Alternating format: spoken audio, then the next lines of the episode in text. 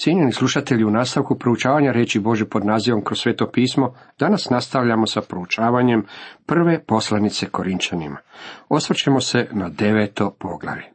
Tema 9. poglavlju glasi kršćanska sloboda u svezi sa službom. U 8. poglavlju Pavao se bavio pitanjem kršćanske slobode u svezi s sjedenjem mesa koje je bilo preneseno idolima. Načelo koje ondje iznio je to da u upitnim stvarima motiv za postupanje vjernika treba biti ljubav prema drugim vjernicima. Nećemo učiniti ništa što bi slabog brata dovelo do pada. To nam pokazuje da postoji ograničenje naših kršćanskih sloboda. To se da ilustrirati vrlo grafično. Vi imate puno pravo mahati svojom pesnicom kamo god želite, međutim na mjestu gdje započinje moj nos, onda prestaje ta vaša sloboda. Pavao iznosi ovo načelo na nekoliko mjesta u svojoj poslanici Korinčanima. Sve mi je dopušteno, ali sve ne koristi. Sve mu je dopušteno, ali neću da mome išta vlada. Ak Bogu nas ne privodi jelo, niti što gubimo ako ne jedemo, niti što dobivamo ako jedemo. Sve je slobodno, ali sve ne koristi. Sve je dopušteno, ali sve ne saziđuje. Pavao nastavlja dalje tvrdeći kako nitko ne bi trebao tražiti svoje, već bi svako trebao tražiti dobro svog bližnjeg. Kršćanska sloboda zbog toga ima svoja ograničenja. Pavao će nam ilustrirati tu stvar s kršćanskom slobodom na jednom drugom području. Raspravljat će o svom pravu koje je imao kao apostol, o svom službenom pravu. Zatim će raspravljati o svom pravu da ga uzdržava crkva. On je imao pravo očekivati od crkve da se brine za njega u svim njegovim potrebama koje je imao kao propovjednik evanđelja. On upotrebljava te osobne stvari kako bi njima ilustrirao kršćanske slobode. Pavao prvo brani svoje službeno pravo koje je imao kao apostol. Pavao je imao običaj braniti svoje apostolstvo jer su ga napadali na mnogim mjestima. U prvom retku 9. poglavlja kaže: Nisam li ja slobodan? Nisam li apostol? Nisam li vidio Isusa, gospodina našega? Niste li vi djelo moje u gospodinu? Nisam li apostol? Naravno, odgovor je da, Pavle, ti si apostol. Način na koji je pitanje postavljeno na grčkom jeziku, ono zahtijeva pozitivan odgovor. Nisam li ja slobodan? Odgovor je da, Pavle, ti si slobodan. Nisam li vidio Isusa, gospodina našega? Jedna od kvalifikacija apostola bila je ta da je osobno vidio gospodina Isusa. Pavao je udovoljavao ovome zahtjevu. Niste li vi djelo moje u gospodinu? Korinski vjernici su bili dokaz Pavlovog apostolstva. Ako drugima nisam apostol, vama svakako jesam. Da vi ste pečat mojega apostolstva u gospodinu. Ako drugima nisam apostol, međutim on je bio apostol drugima. Ako je ako uvjeta.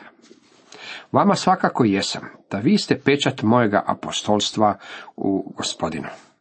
Što se ticalo Korinske crkve, Pavao nije trebao braniti svoje apostolstvo. Korinčanima je bilo očito da je Pavao apostol.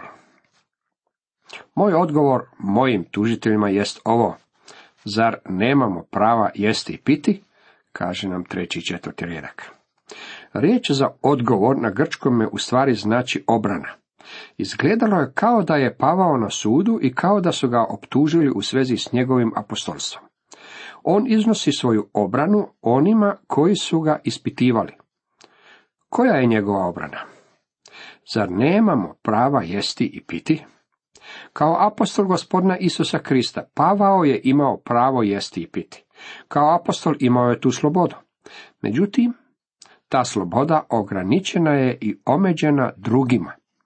Pavao je odvažno izjavio: zato, ako jelo sablažnjava brata moga, neću jesti mesa dovijeka da brata svojega ne sablaznim. Imao je puno pravo jesti meso, međutim on to neće učiniti. To je uistinu upotrebljavanje slobodne volje, zar ne? Slobodna volja je kad imate slobodu nešto učiniti, a onda odabrati to ipak ne učiniti. Na neki način radi se o višoj slobodi, možda najvišoj slobodi koja postoji. Ako ne možete nešto učiniti, onda to niti ne činite. Tu nema nikakve slobodne volje. Međutim, ako možete nešto učiniti, a onda odaberete to ne učiniti, to je otkrivanje vaše slobodne volje. Zar nemamo prava ženu vjernicu voditi sa sobom kao i drugi apostoli i braća Gospodnja i Kefa? Kaže dalje. Po svemu sudeći apostoli i braća Gospodnja odnosilo se na polubraću Gospodnja Isusa, Jakova i Judu, koji su očito bili oženjeni. I Petar je bio oženjen. Oni su na svoja misijska putovanja sa sobom vodili svoje supruge. Pavao je rekao da on ima također tu istu slobodu. Međutim, on je odabrao da nema ženu jer je osjećao da bi to kočilo i usporavalo njegovu službu. Ako se danas bavite propovijedanjem po biblijskim konferencijama, a sa sobom vodite i svoju suprugu, svi se pitaju ne možete li ikamo otići bez nje. Ako je ne vodite, onda se svi pitaju što nije u redu. Propovjednik je na zlu glasu. Kad je moja kćer odrastala, supruga je ostajala kod kuće kako bi se brinula za nju, a ja sam odlazio na biblijske konferencije. Neki bi me dragi sveti ljudi na tim konferencijama detaljno ispitivali zašto moja supruga nije sa mnom. I ja bih trebao potrošiti podosta vremena da im to objasnim. Danas je moja kćer odrasla i udala se, pa moja supruga ide posvuda sa mnom. Svakako malo neke od kršćana postave mi pitanje, ide li supruga s vama uvijek? Kao da žele reći, pa zar je se nikako ne možete riješiti? Ako ste u kršćanskoj službi, ljudi će vam postaviti pitanje bez obzira što vi učinili. Pavao se suočavao s istim pitanjima. Pavao je rekao da on ima pravo voditi ženu sa sobom, imao je tu slobodu. Međutim, on je donio odluku da ostane neoženjen.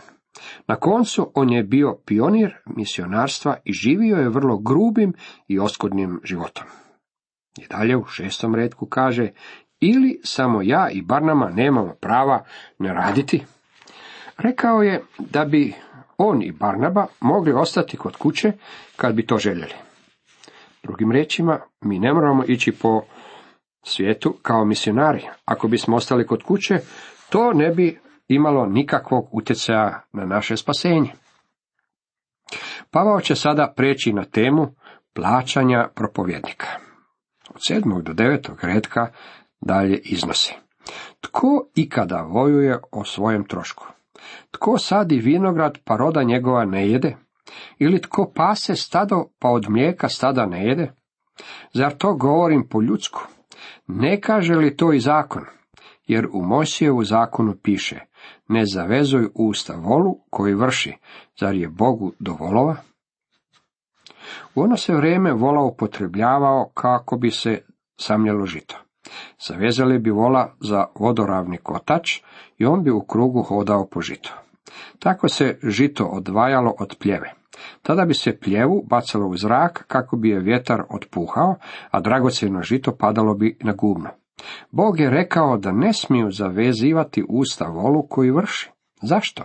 On je radio i trebalo mu je dozvoliti da jede žito dok je radio. Na taj se način Bog brinuo za vola. Učinio je to zakonom. Primjena je ta da se propovjedniku ne bi također smjelo zavezivati usta. Treba ga hraniti za onaj posao koji obavlja.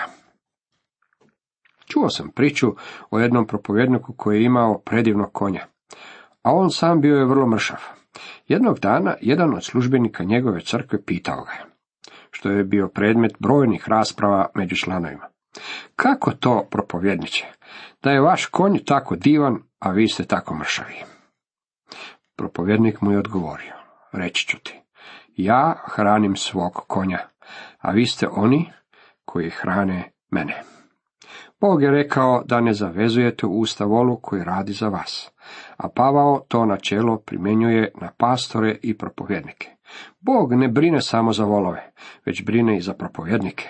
Pavao je rekao da on kao apostol koji je nahranio druge, ima pravo i sam biti nahranjen. Dalje nastavlja u 10. i 11. retku. Ne govori li on baš radi nas?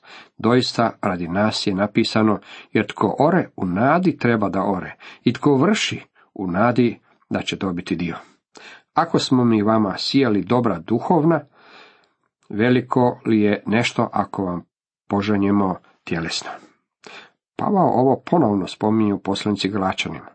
Ako vam ljudi daruju svoje duhovne blagoslove, tada biste vi trebali s njima podijeliti svoje zemaljske blagoslove. Čuo sam Toreja Johnsona kako je nekoliko puta rekao, i mislim da se radi o jako dobrom načelu, da biste trebali podržavati mjesta na kojima primate blagoslove. Pretpostavimo da odlazite jesti u neki restoran. Vi ne odlazite niz ulicu i ulazite u drugi restoran kako biste ondje platili račun. Vi plaćate račun restoranu koji vas je podvorio. Pa ipak, mnogi ljudi čine upravo to sa svojom duhovnom hranom. Oni primaju svoje duhovne blagoslove na jednom mjestu, a svoje prinose daruju na drugome mjestu. 12. redak. Ako drugi sudjeluju u vašim dobrima, zašto ne bismo mi mogli još većma? Ali nismo se poslužili tim pravom, nego sve teglimo da ne bismo postavili kakvu zapreku evanđelju Kristovu. Pavao je imao pravo biti uzdržavan u svome radu, pa opet nije želio učiniti ništa što bi zakočilo evanđelje Isusa Krista. Stoga nije primao nikakvu naknadu, već je uzdržavao samoga sebe, baveći se svojim zanatom, to jest pravljenjem šatora. U današnje vrijeme ima jako mnogo religioznih profitera. Reći da oni to nisu jednako je tome da smo slijepi poput šišmiša. Nažalost, ima mnogo ljudi koji prave trgovinu od evanđelja Isusa Krista. Ljudi koji se bogate u službi koče Kristovo evanđelje, u to nema sumnje. Međutim, Bog ima načelo da oni koji imaju duhovnu službu budu uzdržavani od strane onih koji od nje imaju koristi. 13. redak. Ne znate li koji obavljaju svetinje od svetišta se hrane i koji žrtveniku služe sa žrtvenikom dijele? To je Božji način rada. 14. redak. Tako je i Gospodin onima koji evanđelje navješću odredio od evanđelja živjeti. Nije pogrešno da propovjednika koji je na blagoslov ljudima, ti isti ljudi i uzdržavaju. Ja sam otkrio da kad ljudi prime blagoslov, onda u većini slučajeva žele i podržavati mjesto na kojem su taj blagoslov i primili. No, ja se ničim od toga nisam poslužio, izjavio je Pavle. A i ne napisah toga da bi se tako postupilo prema meni. Radije umreti nego te mi slave nitko neće oduzeti. Vidite, Pavao nije primao plaću. On je mogao reći da ga crkva u Korintu nije uzdržavala. Ništa nije primio od njih. Pavao je uzdržavao samoga sebe, praveći šatore. Jer što navješćujem evanđelje, nije mi na hvalu, ta dužnost mi je. Doista jao meni, ako evanđelja ne navješćujem. U potpunosti razumijem Pavlove osjećaje. Da budem iskren s vama, i na meni je ta dužnost. Ne smijem prestati ljudima davati Božju riječ. Naravno da neću izgubiti svoje spasenje ako to prestanem, međutim ja nastavljam s tim jer osjećam unutarnji poticaj, a također volim ljude poučavati evanđelju i propovijedati iz njega. I dalje iznosi Pavle, jer ako to činim iz vlastite pobude, ide me plaća, ako li ne iz vlastite pobude, služba je to koja mi je povjerena. Koja mi je dakle plaća? Da propovijedajući pružam evanđelje besplatno, ne služeći se svojim pravom u evanđelju. Pavao nije propovijedao evanđelje iz vlastite pobude, a ne činim to niti ja. Pa ipak Bog je obećao nagradu. Znam da nećemo biti razočarani. I dalje nastavlja u 19. redku, jer premda slobodan od sviju, sam sebe svima učinih slugom, da ih što više steknem. Pavao je imao slobodu učiniti sebe slugom. Sada nam iznosi vrlo poznato svjedočanstvo o vlastitoj službi. Od 20. do 23. redka čitamo. Bijah židovima židov, da židove steknem. Onima pod zakonom, kao da sam pod zakonom, premda ja nisam pod zakonom, da one pod zakonom steknem. Onima bez zakona, kao da sam bez zakona, premda nisam bez Božjega zakona, nego u Kristovu zakonu, da steknem one bez zakona. Bijah nejakima nejak, da nejake steknem. Svima bijah sve, da pošto poto neke spasim. A sve činim poradi evanđelja, da bih i ja bio suzajedničar u njemu. Pavao je rekao, ja činim sve ovo, jer se nalazim na trkalištu. Ja sam poput trkača koji se nalazi u trci. U trci zašto? U trci za nagradu. 24. redak. Ne znate li, trkači u trkalištu svi do duše trče, ali jedan prima nagradu. Tako trčite da dobijete. Na atletskom natjecanju samo jedan športaš može biti prvi. Međutim, u duhovnoj utrci svi mi možemo primiti nagradu, ako se trudimo ljudima prenijeti Božju riječ. 25. redak nastavlja, svaki natjecatelj sve moguće izdržava. Oni da dobiju raspadljiv vijenac, mi neraspadljiv. Nagrade koje daje Bog neće vam ovdje dolje na zemlji otežati vaš bankovni račun ili ostati ovdje jednom kad vi napustite zemlju. One će biti za vaše vječno obogaćenje. Ja dakle tako trčim, ne kao besciljno. Tako udaram šakom, ne kao da mlatim vjetar. Pavao je rekao da se on ne bori protiv sjena. On se s tim ne poigrava. On se ne igra crkve. To je stvarna stvar. Nego krotim svoje tijelo i zarobljavam da sam ne budem isključen pošto sam drugima propovjedao. Prijevod da sam ne budem isključen je dosta nesretan. Grčka riječ je adokimos, što znači nepotvrđen, nepriznat. Pavao je razmišljao o Kristovom sudištu gdje se dobivaju nagrade. U svojoj drugoj poslanici Korinčanima, Pavao je govorio o činjenici da ćemo se svi mi pojaviti pred Kristovim sudištem, gdje se daruju nagrade. Pavao je rekao da se on nalazi na trkalištu i da trči na takav način da odnese nagradu. To je razlog zbog kojeg propovijeda evanđelje onako kako to čini. Pavao je imao slobodu. To je odabir kojeg je učinio.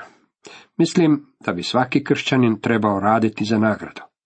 Mi ne radimo za spasenje. To je dar koje primamo po Božjoj milosti. Dragi prijatelji, ako želite primiti nagradu, morat ćete se potruditi oko nje. Ako želite dobiti nagradu, tada bi vam bilo bolje da odete na trkalište i počnete se kretati.